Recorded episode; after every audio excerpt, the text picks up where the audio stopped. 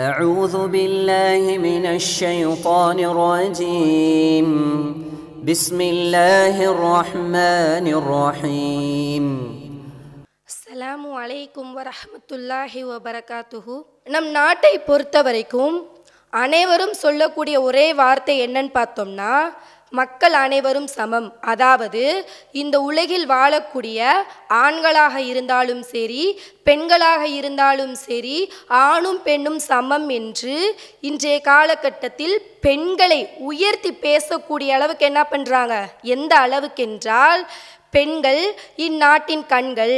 பெண்கள் இல்லாமல் என்னாகாது? இந்த உலகத்தில் எந்த ஒரு விஷயமே நடக்காது. ஒரு ஆணுடைய வெற்றிக்கு பின்னாடி பெண்தான் இருக்கா இப்படி பெண்களை போற்றி புகழக்கூடிய விதத்தில் தான் இன்றைய காலகட்டத்தில் என்ன பண்ணுறாங்க பேசக்கூடியவங்களாக இருக்காங்க. இன்னும் பார்த்தோம்னா மகளிர் தினம் என்று பெண்களை போற்றக்கூடிய ஒரு தினமாகவும் ஒரு தினத்தை என்ன பண்ணுறாங்க உருவாக்கி வைக்கக்கூடியவங்களாக இருக்காங்க. ஆனால் இதெல்லாம் உண்மையான ஒரு விஷயமா என்று உள்ள போய் சிந்திச்சு பார்த்தோம்னா அன்றைய காலத்தில் இருந்து இன்றைய காலம் வரையும் பெண்களை ஒரு அடிமை பொருளாக தான் என்ன பண்ணுறாங்க ஆக்கி வைக்கக்கூடியவங்களாக இருக்காங்க. இன்னும் பெண்கள் எந்தெந்த வாயெல்லாம் பெண்கள் இந்நாட்டின் கண்கள் என்று எந்தெந்த வாயெல்லாம் சொல்லுச்சோ அதே நபர்கள் தான் அதே மக்கள் தான் அதே ஆண்கள் தான் இன்னைக்கு என்ன சொல்கிறாங்க பெண்களுக்கு அடுப்பூதும் பெண்களுக்கு படிப்பதற்கு அவங்களுக்கு என்ன பண்ணுறதில்ல ஒரு கல்வி உரிமையை வழங்குறது கிடையாது. அதே போல் பெண்களுக்கு ஒரு பெண் திருமணமாகி கணவனை இழந்தாள்னா அவளுக்கு என்ன கிடையாது? மறுமணம் கிடையாது. அதே போன்று பெண்களாக இருக்கக்கூடியவர்கள் ஒரு பெண் வயதுக்கு வந்துட்டானா அவளுக்கு மாதவிடாய் என்னும் பெரிய ஒரு கொடுமையான வலியான விஷயம்தான் அந்த மாதவிடாய். அதை கூட ஒரு இழிவாக கருதி என்ன பண்ணுறாங்க அந்த பெண்ணை வீட்டு விட்டு ஒதுக்கி வைக்கக்கூடிய ஒரு நிலை ஏற்படுது. இன்னும் பெண்களை அன்றைய காலத்தில் ஒரு பெண் குழந்தை பிறந்தாலே அந்த பெண் குழந்தைக்கு என்ன? வரதட்சணை நகை நட்டெல்லாம் போட்டு திருமணம் முடிச்சு கொடுக்கணும்னு சொல்லிட்டு பெண் குழந்தையை கொல்லக்கூடிய நிலை தான் அன்றைய காலத்தில் என்ன இருந்துச்சு? இருக்கக்கூடியதா இருந்துச்சு இன்னும் பல்வேறு விதத்தில் பெண் புத்தி பின் புத்தி என்றும் பெண்கள் சிந்திக்கக்கூடிய விஷயம் எல்லாமே வெறும் வெறும் ஒரு பொய்யான பேச்சு என்றும் பெண்களை ஆரம்பத்திலிருந்து இப்போ வரைக்கும் மட்டம் தட்டக்கூடிய ஒரு விஷயமாக தான் பெண்கள் என்ன பண்ணுறாங்க ஒரு போகப் பொருளாக வைத்து கொள்ளக்கூடியவர்களாக இருக்காங்க. ஆனால் ஆயிரத்தி நானூறு வருடங்களுக்கு முன்னாடி அல்லாஹ் திருமறை ஏட்டில் அன்றைய காலத்தில் இருக்கிற மக்களுக்கு ஒரு செயலை செய்ய சொல்கிறான் பெண் குழந்தை பிறந்தால் உங்களுக்கு நற்செய்தி. புஷ்ரா உங்களுக்கு பெண் குழந்தை பிறந்தால் நீங்கள் என்ன பண்ணாதீங்க. கவலைப்படாதீர்கள். அது உங்களுக்கு ஒரு நற்செய்தின்னு சொல்லிட்டு அல்ல என்ன பண்ணுறான் திருமறை ஏட்டில் ஆயிரத்தி நானூறு வருஷத்துக்கு முன்னாடி இந்த ஒரு சொல்ல சொல்லக்கூடியவனாக இருக்கான்.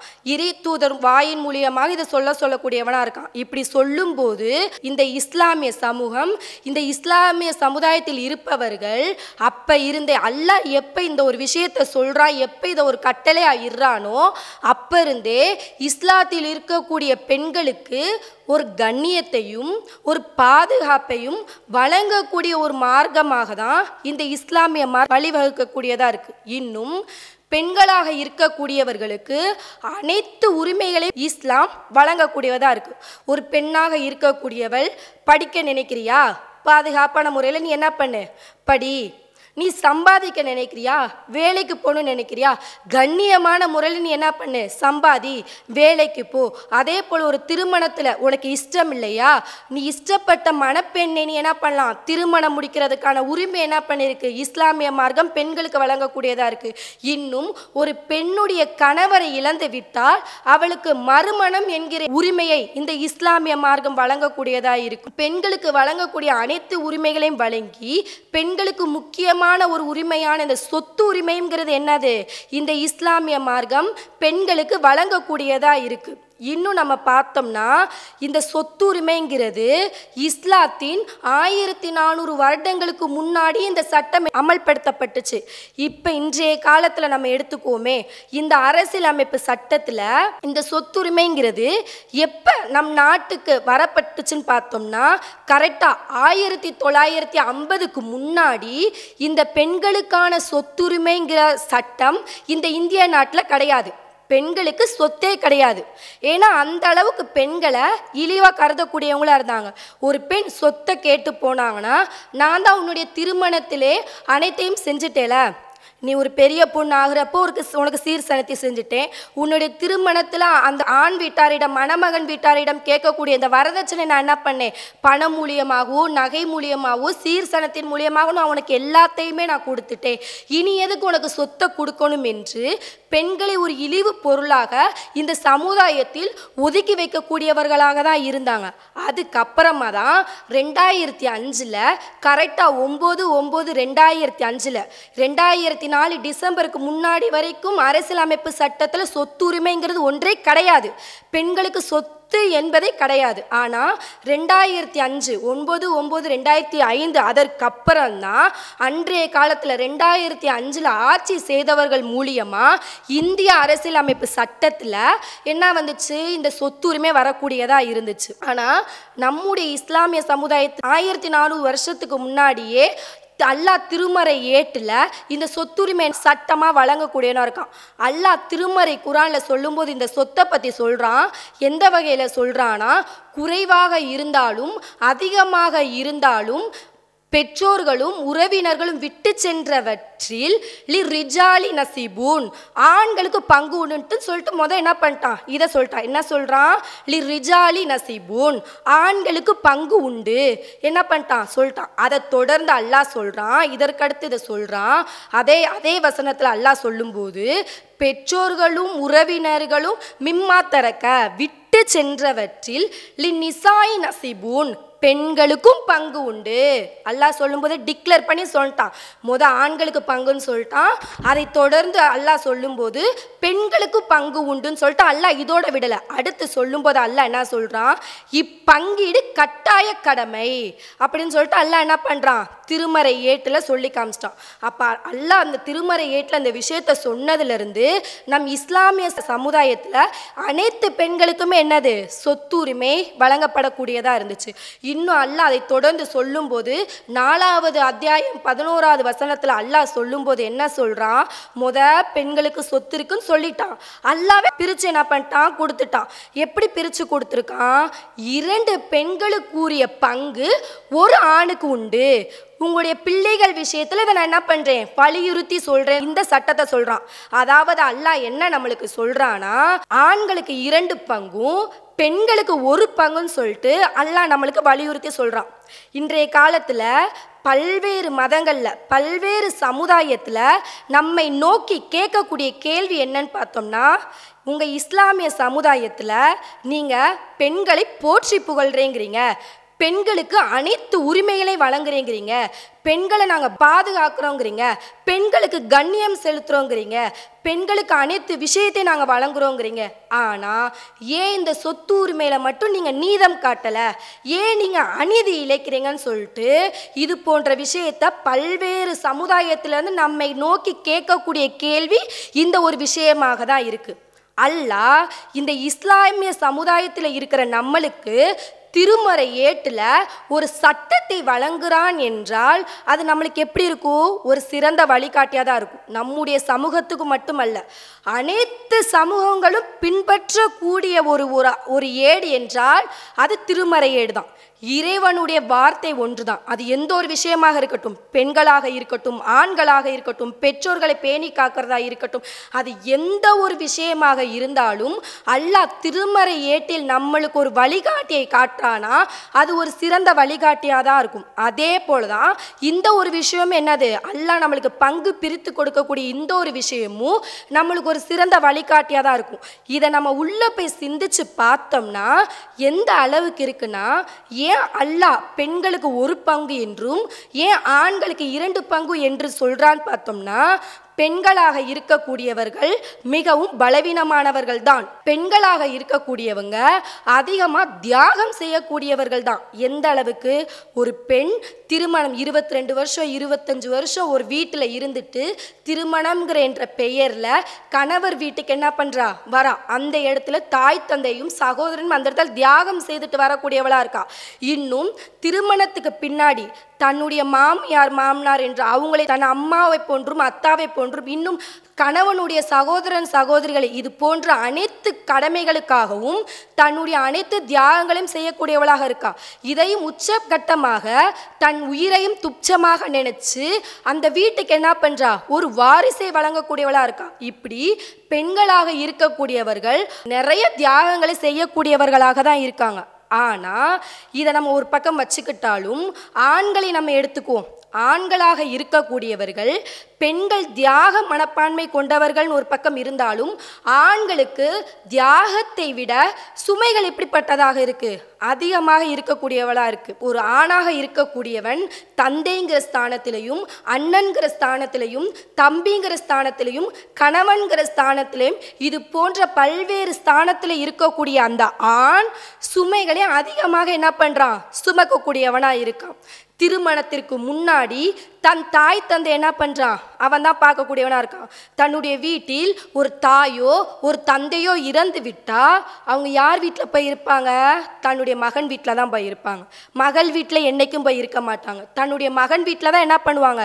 இருக்கக்கூடியவங்களா இருப்பாங்க. இன்னும் அந்த ஆணாக இருக்கக்கூடியவர்களுக்கு இன்னும் எந்த அளவுக்கு சுமை வருதுன்னு பார்த்தோம்னா தாய் தந்தைக்கு பார்க்கக்கூடிய அந்த கடமையும் அதன் பிறகு தன் வீட்டில் இருக்கும் தங்கச்சிக்கோ அக்காக்கோ திருமணம் வைக்கக்கூடிய அந்த சுமை அதை அதன் பிறகு தன்னை திருமணம் செய்துட்டு வந்த அந்த மனைவி அவங்களுக்கு அதற்கப்புறம் அவனுடைய கடமை என்ன ஆகுது? அடுத்தடுத்து அடுத்தடுத்து ஸ்டார்ட் ஆகி கொண்டுகிட்டே தான் போகுது. அந்த மனைவிக்கு செய்ய வேண்டிய கடமை அடுத்து என்ன? தன்னுடைய பிள்ளைகளுக்கு செய்ய வேண்டிய கடமை அடுத்து தன்னுடைய பேர பிள்ளைகளுக்கு செய்ய வேண்டிய கடமை என்று அவனுடைய சுமைகள் நீண்டு கொண்டே தான் போகுது. இப்படி தியாகத்தையும் சுமையும் வைத்து நம்ம கம்பேர் பண்ணி பார்க்கும்போது சுமை என்பது அவர்களுக்கு அதிகமாக இருப்பதின் காரணத்தினால் மட்டும்தான் அல்லாஹ் என்ன பண்ணுறான் இந்த மாதிரி ஒரு சட்டத்தை அமைக்கக்கூடியவனாக இருக்கான். இன்னும் இன்றைய காலத்தில் பொருளாதாரம்ங்கிறது எப்படிப்பட்டதுன்னா மிகவும் ஒரு அவசியமான ஒன்று தான் அந்த அளவுக்கு பொருளாதாரம்ங்கிறது என்னது? மக்களிடத்துல மிகவும் ஒரு அவசியமான ஒரு ஒரு இதாக தான் இருக்கு. இந்த பணம் இல்லைன்னா எந்த அளவுக்கு பழமொழி போகுதுன்னா பணம் இல்லைன்னா வேணாது என்னது? பணத்துக்கு சமம். ஒரு மனிதன் இந்த உலகத்தில் வாழணும்னா அது பணம் பணம் இருந்தால் மட்டும்தான் வாழ முடியும்னு சொல்லிட்டு பணத்துக்கு அவ்வளோ முக்கியத்துவம் கொடுக்கக்கூடிய ஒரு சமுதாயம் தான் இன்றைய காலத்து சமுதாயமாக இருக்குது இன்னும் நம்ம பார்த்தோம்னா அதன் அடிப்படையில் பெண்களாக இருக்கக்கூடிய நம்ம யாருடைய ஆதரவுலாவில் தான் நம்ம என்ன பண்ணுறோம் வாழக்கூடியவங்களாக இருக்கும். திருமணத்துக்கு முன்னாடி தன்னுடைய தாய் தந்தை ஆதரவில் நம்ம என்ன பண்ணுறோம் வாழக்கூடியவங்களாக இருக்கும். திருமணத்திற்கு பிறகு நம்ம எடுத்துக்கிட்டோம்னா எந்த அளவுக்கு தன்னுடைய கணவரின் ஆதரவில் நம்ம வாழக்கூடியவங்களா இருக்கணும். தன்னுடைய மாமியார் மாமனார் ஆதரவில் வாழக்கூடியவர்களா இருக்கணும். இன்னும் தன்னுடைய சகோதரன் சகோதரி ஆதரவில் தான் நம்ம என்ன பண்றோம்? பெண்களாக இருக்கக்கூடியவங்க. அது மனைவியாக இருந்தாலும் சரி சகோதரியாக இருந்தாலும் சரி தாயாக இருந்தாலும் சரி பாட்டியாக இருந்தாலும் சரி. ஒரு பெண் அடையக்கூடிய அனைத்து ஸ்தானத்திலும் இருக்கும்போது யாருடைய ஆதரவால் மட்டும்தான் நம்ம என்ன பண்றோம்? வாழக்கூடியவங்களா இருக்கும். அப்ப அதன் அடிப்படையில் ஒரு பெண்ணுக்கு பொருளாதாரம்ங்கிறது மிகவும் ஒரு அவசியமான ஒரு விஷயமாக தான் இருக்குது அந்த அவசியமான ஒரு விஷயத்தை தான் நம்ம இஸ்லாமிய மார்க்கம் என்ன பண்ணுது? இந்த இஸ்லாமிய சமுதாயம் பெண்களுக்கு சொத்துரிமையை கட்டாயமாக வழங்கக்கூடியதாக இருக்கும். இன்னும் பிற மதத்தை நம்ம பொறுத்த வரைக்கும் இந்த சொத்துரிமைங்கிறது எந்த வகையில் இருக்குன்னா என்னதான் இந்திய அரசியலமைப்பு சட்டத்தில் பெண்களுக்கு சரி பங்கு சொத்தை கொடுக்கணும். அதாவது சொத்து ஒரு ஒரு பங்கு இருந்துச்சுன்னா ஒரு வீட்டில் ஆணும் பெண்ணும் ரெண்டு பேர் இருந்தாங்க அப்படின்னா ரெண்டு பேர்த்துக்கும் சரி பங்கு என்னதான் பிரித்து கொடுக்கணும்னு சட்டம் வலியுறுத்தினாலும் இன்னைக்கு எத்தனை ஊரில் எத்தனை மாநிலத்தில் எத்தனை கிராமங்களில் இன்னைக்கு எத்தனை பேர் வீட்டில் இருக்கும் பெண்களுக்கு சொத்தை பிரித்து கொடுக்குறாங்க? நிச்சயமாக கிடையாது. பேருக்கு தான் இந்திய அரசியலமைப்பு சட்டம். பேருக்கு தான் ரெண்டாயிரத்தி அஞ்சில் என்னது? இந்த சட்டம் வரப்பட்டுச்சு. ஆனால் இன்றைக்கு வரைக்கும் கோர்ட்டில் நம்ம போய் பார்த்தோம்னா ஏகப்பட்ட கேஸுகள். என்னது? என்னுடைய சொத்தை வாங்கி கொடுங்க. என்னுடைய சொத்தை வாங்கி கொடுங்கன்ட்டு ஏகப்பட்ட கேஸ் என்னது? கோர்ட்டில் வந்து சொத்துங்கிற அந்த விஷயத்தை வச்சு கேஸ் வந்து விழுகக்கூடியதாக இருக்குது ஆனால் இந்த இஸ்லாமிய மதத்தை பொறுத்த வரைக்கும் யாராவது உனக்கு சொத்து கொடுக்கலையா? சொத்தில் உனக்கு பங்கு இருக்கா? உனக்கு கொடுக்கலையா? இந்த இஸ்லாமிய சட்டத்தை வச்சு நம்ம என்ன பண்ணலாம்? உனக்கு உடனே சொத்தை வந்து வாங்கி வாங்கி கொடுக்கலாங்கிற அடிப்படையில் சொத்தை வந்து கட்டாய கடமையாக்கியிருக்கு. இதுவே நம்ம கோர்ட்டு மூலியமாக ஒரு சொத்து போகிறோன்னு வச்சுக்கோங்களேன். சொத்து வர வேண்டிய பணத்தோட தொகை ஒரு லட்சமாக தான் இருக்கும். ஆனால் நம்ம கோர்ட்டில் கேஸ் போடுறோம்னா ஹியரிங் ஹியரிங் வாய்தா வாய்தா வாய்தா வாய்தாவாக போய் வரக்கூடிய சொத்தோ ஒரு லட்சம். ஆனால் நம்மளுக்கு போகக்கூடிய காசு எவ்வளவா இருக்கும்? சொத்தை விட மூணு மடங்கா நாலு மடங்கா போகக்கூடிய ஒரு விஷயமாக தான் இருக்குது அப்போ பெண்களின் சொத்துரிமை பாதுகாக்கக்கூடிய ஒரு விஷயமாக தான் என்னது இந்த இஸ்லாமிய மார்க்கம் இருக்கக்கூடியதா இருக்கு. இன்னும் நம்மை நோக்கி கேட்கக்கூடிய கேள்வி இந்த சொத்துரிமை பற்றிய கேள்வியாக இருக்கா? பிற மதத்தில் நம்ம பார்த்தோம்னா பெண்களாக இருக்கக்கூடியவர்கள் திருமணத்திற்கு பிறகு தன் கணவனை இழந்தா அவங்களுக்கு நடக்கக்கூடிய நிகழ்ச்சி எப்படிப்பட்டதா இருக்கு? அவங்கள ஒரு விதவை பெண்ணாக ஆக்கி அவங்களை ஒரு மூலியாக ஆக்கி ஒரு மூலையில உட்கார வச்சிருவாங்க. மொட்டை அடிச்சு வெள்ளை சிலையை உடு உடுத்து இந்த சமூகத்தில் இருந்து அவங்கள என்ன பண்ணிடுவாங்க ஒதுக்கி நீ இந்த சமூகத்துக்கு உனக்கு எந்த ஒரு இதுமே இல்லை நீ நீ உன் வாழ்க்கை நீ பார்த்துக்கிட்டு இருக்கணும்ன்ட்டு இந்த சமூகத்தை விட்டு அவங்க என்ன பண்ணிடுவாங்க ஒதுக்கி வைக்கக்கூடியவங்களா இருக்காங்க. ஆனால் அதில் கூட நம்ம இஸ்லாமிய மார்க்கம் எந்த அளவுக்கு இருக்குன்னா இந்த இஸ்லாமிய சமுதாயம் எந்த அளவுக்கு பேணி காக்குதுன்னா உன்னுடைய கணவர் இறந்துட்டாரா? உன்னுடைய கணவருடைய சொத்துல உனக்கு ஒரு பங்கு இருக்கு. உன்னை நாங்கள் என்ன பண்ணிட மாட்டோம்? அனாதையாக அந்த சமூகத்தில் விட்டுற மாட்டோம். உன் கணவருடைய சொத்தில் உனக்கு ஒரு பங்கு இருக்கு என்று அல்லாஹ் திருமறை ஏட்டில் கூறும்போது என்ன சொல்கிறான் கணவருக்கு வந்து பிள்ளைகள் இருந்துச்சுன்னா மனைவிக்கு என்னதுன்னா எட்டில் ஒரு பங்கு. இதுவே கணவருக்கு பிள்ளைகள் இல்லைன்னா மனைவிக்கு நாலில் ஒரு பங்கு. இப்போ ஒரு நாலு லட்ச ரூபா இருக்குது அதை சொத்தை பிரிக்கிறாங்கன்னா அதில் ஒரு பங்கை என்னது? மனைவிக்கு கொடுத்துடணும். இப்போ கணவருடைய பிள்ளைகள்ங்கிற நம்ம இதை அடிப்படையில் நம்ம எடுத்துக்கிட்டோம்னா இதை நம்ம எப்படி எடுக்கணும்னு பார்த்தோம்னா இப்போ கணவருக்கு பிள்ளைகள் இருக்குன்னா கணவருக்கு ஏதோ இந்த ரெண்டாவது மனைவி திருமணம் முடிச்சிருப்பாங்க. அவங்களுக்கு என்னது பிள்ளைகள் இருக்கும். இப்படி நம்ம எல்லாத்தையும் சுற்றி பார்த்துட்டு தான் அந்த சொத்தை நம்ம என்ன பண்ணும் பிரிக்கக்கூடியவங்களாக இருக்கணும். பிற சமுதாயத்தை நம்ம எடுத்துக்குவோம். எத்தனை சமுதாயத்தில் கணவரை இழந்த பெண்களை கூப்பிட்டு அவங்களுக்கு இந்தாம்மா உன்னுடைய சொத்து உங்களுக்கு நான் வழங்குறோம். இந்தாம்மா உனக்கு நாங்கள் இது இதெல்லாம் பண்ணுறோம் அப்படின்னு எத்தனை சமுதாயம் சொல்லுது? பெண்களை இழிவாக தான் இன்னும் கருதக்கூடியதாக இருக்குது ஆனால் இந்த இஸ்லாமிய சமுதாயம் இறைவனுக்கு கட்டுப்பட்டு இறைவனுடைய வார்த்தைக்கு கட்டுப்பட்டு அனைத்து விஷயங்களையும் பார்த்து பார்த்து செய்யக்கூடியதாக இருக்குது நாளைக்கு மறுமையில் அல்லாஹ் நம்மளை கேள்வி கேட்பானே நம்மளை நம்ம அங்கே அநீதி இழைக்கப்பட்டு நின்றுவோமேன்னு சொல்லிட்டு இந்த சொத்து விஷயத்தில் என்னது? பார்த்து பார்த்து செய்யக்கூடியவர்களாக இருக்காங்க. இன்னும் நபியல் நாயம் சலல்லாஹ் அலைவசலாம் அவங்ககிட்ட வந்து ஒரு சஹாபி வந்து கேட்குறாரு நௌபல் பஷீருங்கிற ஒரு சஹாபி வந்து கேட்குறாரு என்ன கேட்குறாருன்னா யா ரசுல்லா இந்த மாதிரி எனக்கு என்னுடைய மகனுக்கு நான் சொத்தை பிரித்து கொடுக்கணும்னு நினைக்கிறேன். அதுக்கு நீங்கள் சாட்சியாக இருக்கீங்களா? அப்படின்னு கேட்கக்கூடியவங்களா இருக்காங்க. இப்படி கேட்கவும் ரசுல்லா சொல்கிறாங்க உனக்கு இந்த ஒரு மகன் தானே? வேறு யாராவது இருக்காங்களான்னு கேட்குறாங்க யார் ரசுல்லா இருக்காங்க நான் இவங்களுக்கு பிரித்து கொடுக்கணுங்கிறேன் அப்படிங்கிறாங்க. அப்போ ரசுல்லா என்ன சொல்கிறாங்க நான் வந்து என்ன பண்ண மாட்டேன்? அநீதிக்கு துணை போக மாட்டேன். நாளைக்கு அல்லா மறுமையில் என்ன பண்ணுவோம் இதை பற்றி விசாரிக்கப்படுவான்னு சொல்லிட்டு ரசூலா என்ன பண்ணுறாங்க அந்த இடத்துல மறுப்பு தெரிவிக்கக்கூடியவங்களாக இருக்காங்க. அதன் அடிப்படையில் நம்ம பார்த்தோம்னா சொத்து பிரிக்கும் போது இந்த இடத்துல என்ன இருக்கணும்? அதிகமான கவனம் செலுத்தக்கூடியவங்களாக இருக்கணும். இன்னைக்கு சொத்தை எந்த வகையில் பிரிக்கிறாங்கன்னு பார்த்தோம்னா ஒரு ஒரு அமௌண்ட் இருக்கா? இப்போ வந்து நாலு லட்ச ரூபா அஞ்சு லட்ச ரூபா ஒரு அமௌண்ட் இருக்குன்னா அந்த அமௌண்ட்டை எந்த வகையில் பிரிக்கிறாங்கன்னா வீடாக இருக்கட்டும் வாசலாக இருக்கட்டும் தோட்டமாக இருக்கும் அதை எதையுமே சேர்க்க மாட்டாங்க. பெண்கள் தானே இவங்களுக்கு ஒரு பங்கு கொடுக்கணும். அதை கொடுத்துட்டா நம்ம வேலை முடிஞ்சிடும். மிச்சத்தெல்லாம் நம்ம பார்த்துக்கிறலான்ட்டு எண்ணி என்ன பண்ணுறாங்க இன்னைக்கு? அந்த பணத்தொகையை மட்டும்தான் பார்த்து என்ன பண்ணுறாங்க பிரித்து கொடுக்கக்கூடியவங்களா இருக்காங்க. ஆனால் சொத்துங்கிறது எதன் அடிப்படைனா ஒரு கிராம் குண்டுமணி தங்கமாக இருந்தாலும் அந்த பெற்றோர்கள் வை விட்டுட்டு சென்ற ஒரு கிராம் குண்டுமணி தங்கமாக இருந்தாலும் அது அந்த சொத்தில் சேரும். அது வீடாக இருந்தாலும் சரி தோட்டமாக இருந்தாலும் சரி தங்கமாக இருந்தாலும் சரி வைரமாக இருந்தாலும் சரி எதுவாக இருந்தாலுமே அதை ஒட்டு மொத்தமாக சேர்த்து ஒரு ஐம்பது கோடி ஒரு அஞ்சு கோடி ஒரு பத்து லட்சம் ஒரு அஞ்சு லட்சம் ஒரு லட்சம் இப்படி வருதா? அதை நம்ம என்ன பண்ணோம்? பிரித்து கொடுக்கக்கூடியவங்களா இருக்கணும். அப்போ சொத்தில் நம்ம என்ன பண்ணோம்? பிரித்து கொடுக்கும்போது பெண்களாக தான் இருக்காங்க இப்படி தான் இருக்காங்க இவங்களுக்கு தான் நான் திருமணத்து அப்புறமே நம்ம எல்லாம் செஞ்சிட்டோமே அப்படின்னு நினைக்காம சொத்தை நம்ம என்ன பண்ணோம்? சரி பங்கா பிரித்து கொடுக்கக்கூடியவங்களாக இருக்கணும். இஸ்லாமிய சமுதாயத்தில் கேட்கக்கூடிய கேள்வி எப்படிப்பட்ட கேள்வியாக இருக்குன்னா நான் என்னுடைய தங்கச்சிக்கு எங்கள் அத்தா அம்மா இருக்கும்போது நான் என்ன பண்ணிட்டேன்? திருமணம்லாம் பண்ணி எல்லாம் முடிச்சாச்சு. இப்போ என்னுடைய தாய் தந்தை இறந்து போயிட்டாங்க. அவங்களுக்கு நான் சொத்தை பிரித்து கொடுக்கணுமா? ஏன்னா அவங்க உயிரோடு இருக்கும்போது அவங்களுக்கு செய்யக்கூடிய எல்லா விசேஷத்தையும் எல்லாம் செஞ்சு முடிச்சுட்டாங்க. லட்சக்கணக்கில் எல்லாம் செஞ்சு முடிச்சுட்டாங்க. இப்போ என் தாய் தந்தை இறந்து போயிட்டாங்க. நான் சொத்தை பிரிக்கணும். அவங்களுக்கு நான் பிரித்து கொடுக்கணுமா? என்ற கேள்வி இன்னைக்கு பல பேர் மனதில் இருக்குது நிச்சயமாக பிரித்து கொடுத்து தான் ஆக வேண்டும்.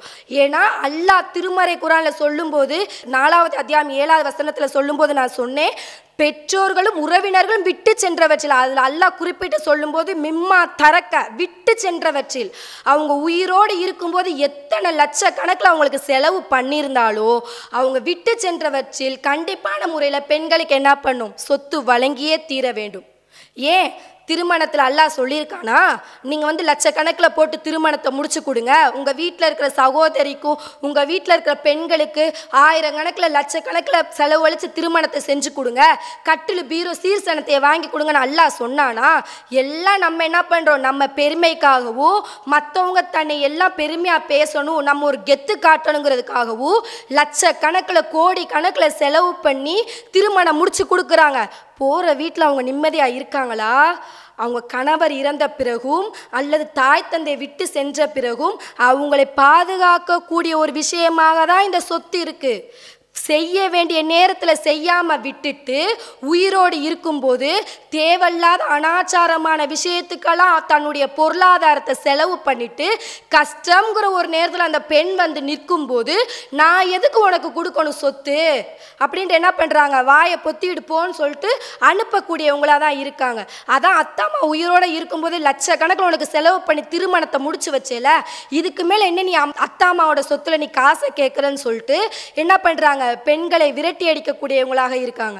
ஆனால் அல்லாஹ் திருமறை குரானில் டிக்ளேர் பண்ணி சொல்லும்போது அவங்க விட்டு சென்றவற்றில் கண்டிப்பான முறையில் பெண்களுக்கு பங்கு உண்டு என்று அல்லாஹ் என்ன பண்ணுறான் திருமறை எட்டில் சொல்லிட்டான். அப்போ அதன் அடிப்படையில் பெற்றோர்கள் விட்டு சென்றதில் நிச்சயமாக நம்ம என்ன பண்ணோம்? பெண்களுக்கான சொத்தை வழங்கக்கூடியவங்களாக இருக்கக்கூடியவங்களாக இருக்கணும். இன்னும் இந்த இஸ்லாமிய சமுதாயத்தை பொறுத்த வரைக்கும் பெண்களோட உரிமையை வழங்கக்கூடிய ஒரு மார்க்கமாக தான் இருக்குது சொத்துரிமை மட்டும் இல்லாமல் மீதி எந்த ஒரு உரிமையாக இருந்தாலும் பெண்களுக்கு இந்த ஒரு உரிமை கிடைக்கலையா?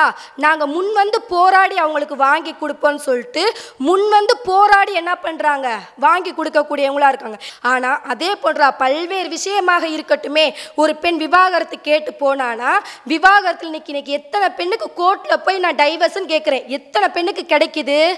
ஒரு பெண் வந்து டைவர்ஸ்னு போய் கேட்குறா எத்தனை வயசில் கேட்குறா இருபத்தஞ்சு வயசில் போய் கேட்குறானா அவளுக்கு எந்த வயசில் டைவர்ஸ் கிடைக்குது தெரியுமா? அறுபத்தஞ்சு வயசில் டைவர்ஸ் கிடைக்குது. அப்போ அவளுடைய வாழ்க்கை எந்த அளவுக்கு போகுதுன்னு பாருங்க. ஆனால் அதுவே இஸ்லாமிய மார்க்கத்தில் ஒரு தலாக்கோ ஒரு குழாவோ கேட்டால் குறைஞ்சபட்சம் மூணு தலாக்கு தான். குறைஞ்சபட்சம் மூன்று மாதம் தான். அப்போ அந்த அளவுக்கு இஸ்லாமிய மார்க்கம் பெண்களுக்கு என்ன பண்ணுது? உரிமையை வழங்குவதற்காக என்ன வேணாலும் நாங்கள் பண்ணுவோம். ஏன்னா அல்ல ஆரம்பத்தில் சொல்லிட்டால பெண்களாக இருக்கக்கூடியவங்க வந்து பலவீனமானவர்கள். இன்னும் பெண் குழந்தைகள் வந்து உங்களுக்கு எப்படி ஒரு நற்செய்தின்னு சொல்லிட்டான்.